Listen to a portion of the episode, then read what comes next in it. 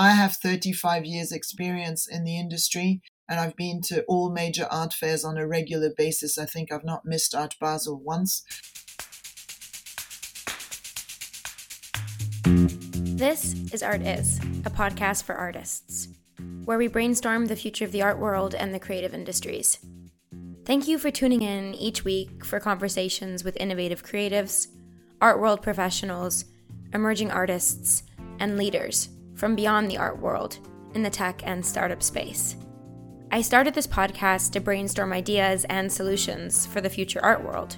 Here, I've been seeking out professional agency, expansive interdisciplinary opportunity, innovative digital products, along with alternative business models, and more. These themes have been top of mind for all of us art students, recent grads, emerging artists, and early career creatives. Today, we are closing out season two. I guess I'm still used to the academic structure of semesters and feel that September is for new beginnings. So I felt that this episode with the wonderful Sixtine Crutchfield was a perfect bookend to Art Is Season 2.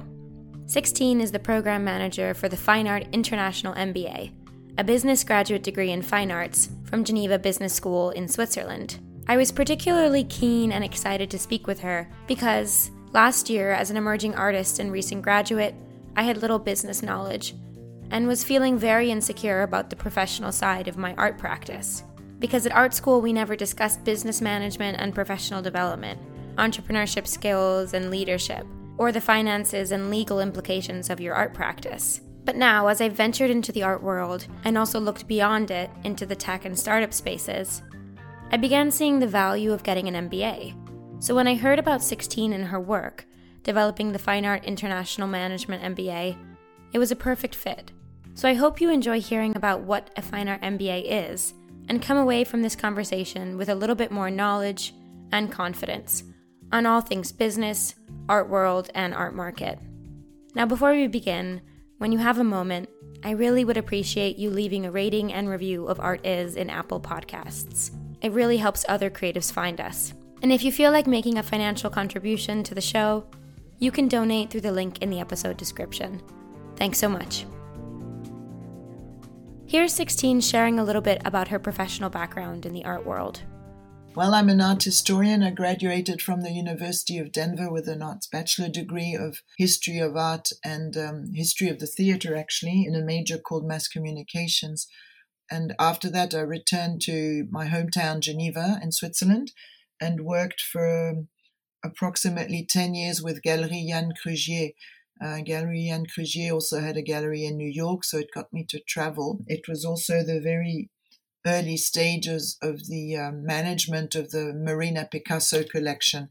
So we had organized a traveling exhibition which took us to Australia, to Japan, to Munich and Venice, and as well as the other works of art which we had on display at the gallery. So for me, it was really working in a museum straight from the day one, but with the entrepreneurship and the commercial aspects and the adrenaline that one gets when one sells a major piece of art.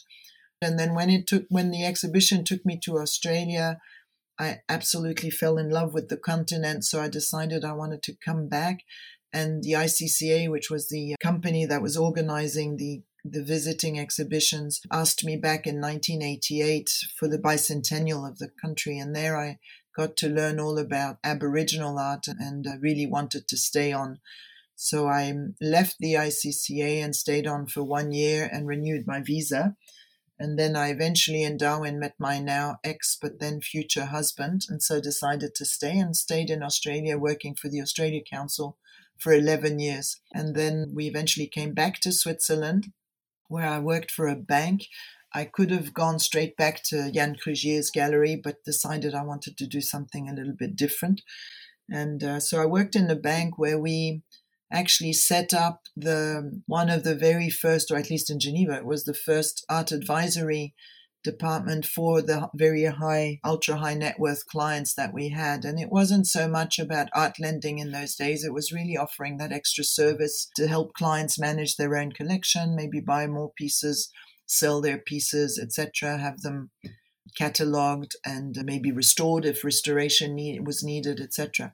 And when the bank was eventually taken over by another bank, the that service actually died, and I went back to Jan Krugier as the manager of the gallery. And um, as such, we exhibited at the uh, Moscow World Fine Art Fair, where I jumped ship again and went to manage the Moscow World Fine Art Fair. We then developed the Salzburg World Fine Art Fair together with a company called Art Culture Studio. And from there, I then eventually developed an art fair and jewelry fair in Baku in Azerbaijan. And now we're doing collaborative work with Art Genève, which is the Geneva based art fair, which is becoming quite renowned internationally. So we've got Moscow, Monaco, Geneva, and possibly Baku for art and jewelry. And that's where I'm at now. And then I was, while I was at the bank, I omitted to say that I didn't know much about finance or banking or anything. So um, Banque Edouard Constant actually sponsored me to join Geneva Business School for um, a certificate in finance, which went on for a whole year. It was a full time course. And then I owed the bank two years of, of, payback time, but I really enjoyed the course. And so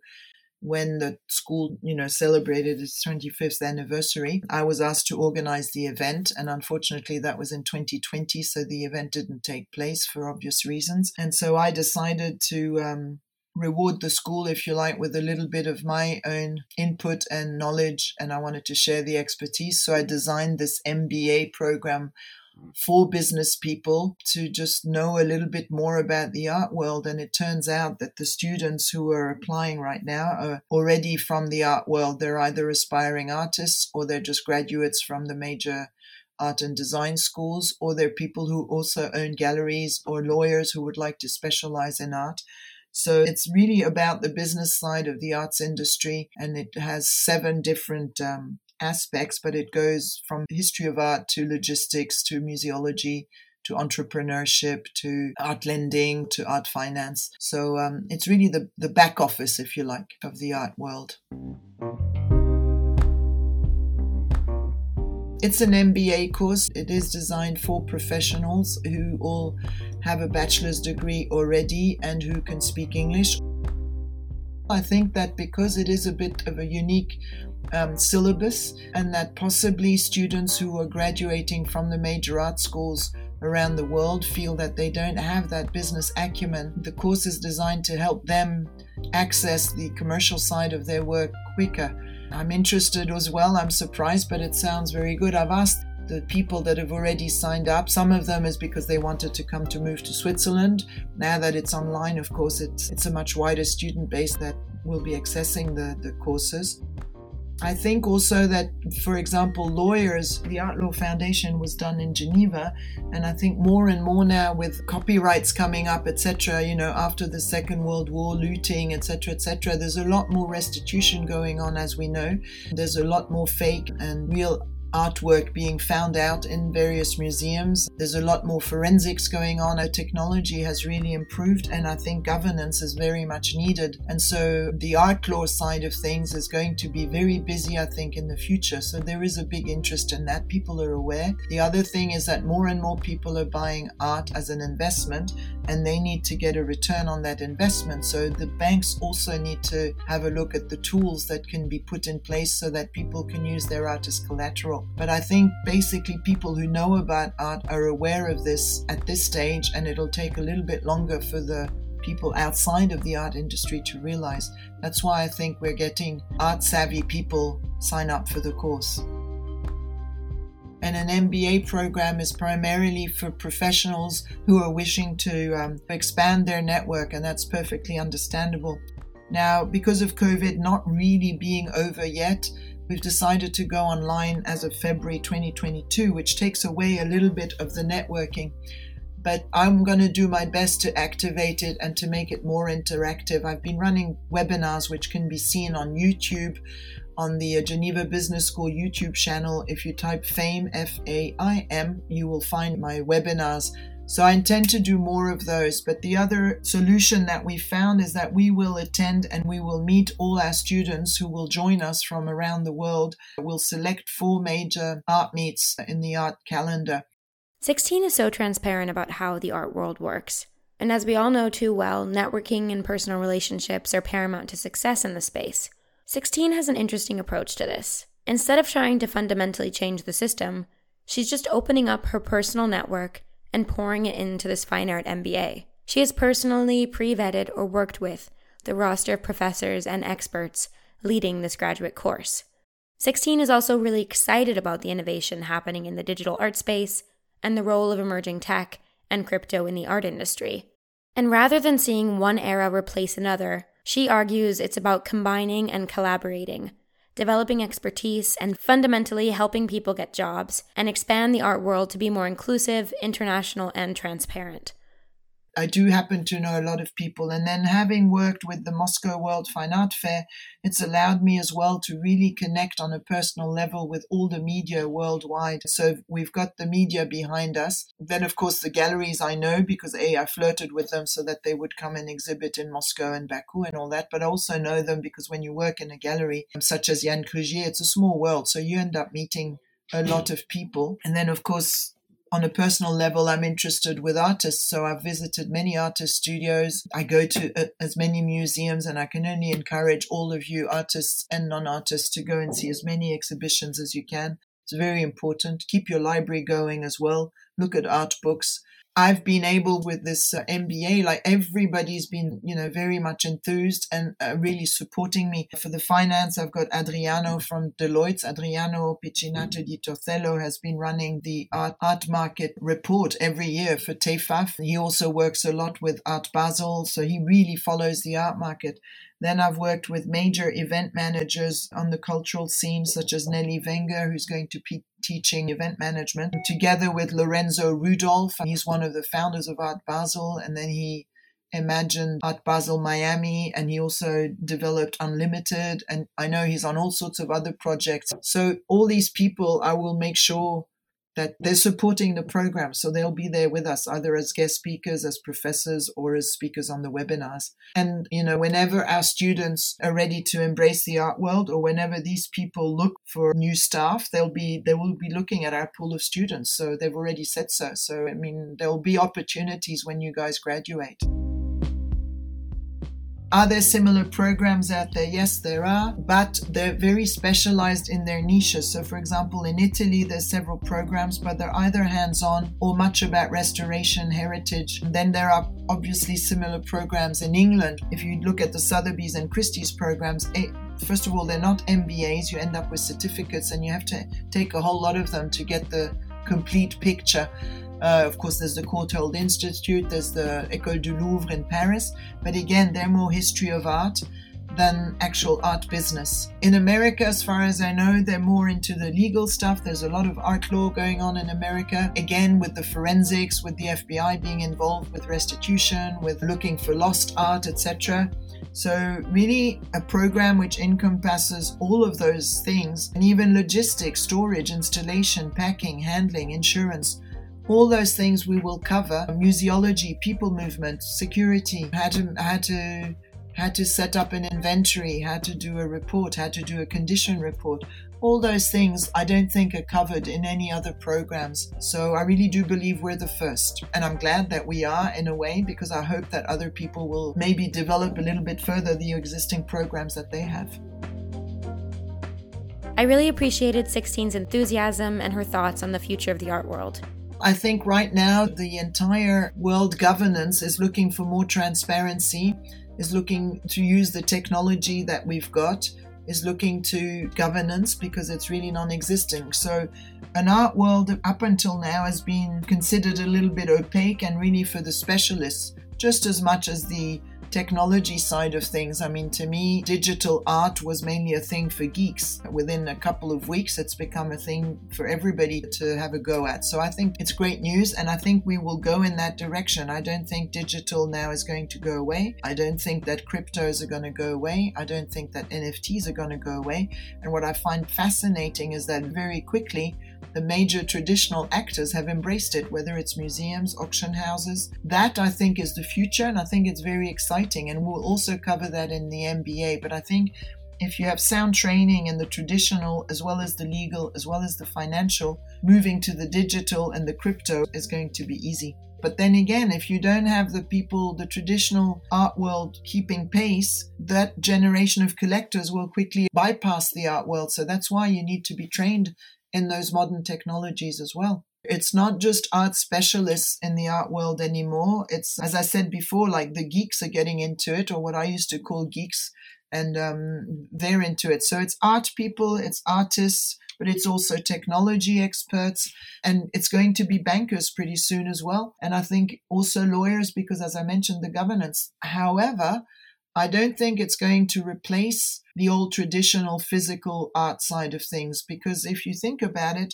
late 19th century photography came in. Before that, if you wanted a portrait of your loved ones or of your children or of yourself, you had to sit in an artist studio, first of all indoors, then a little bit later outdoors, and you had people like Gainsborough, whatever, doing portraits.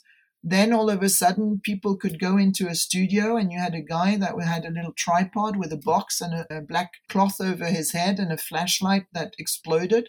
And then you had your portrait on paper. And so the older guys would say, This isn't art. And then to go on a little bit quicker in history, then you all of a sudden you had from photography, you went to video. And then people would say, yeah, but photography is not really art because it's duplication. You can do as many as you like with the negative, and then now with the digital.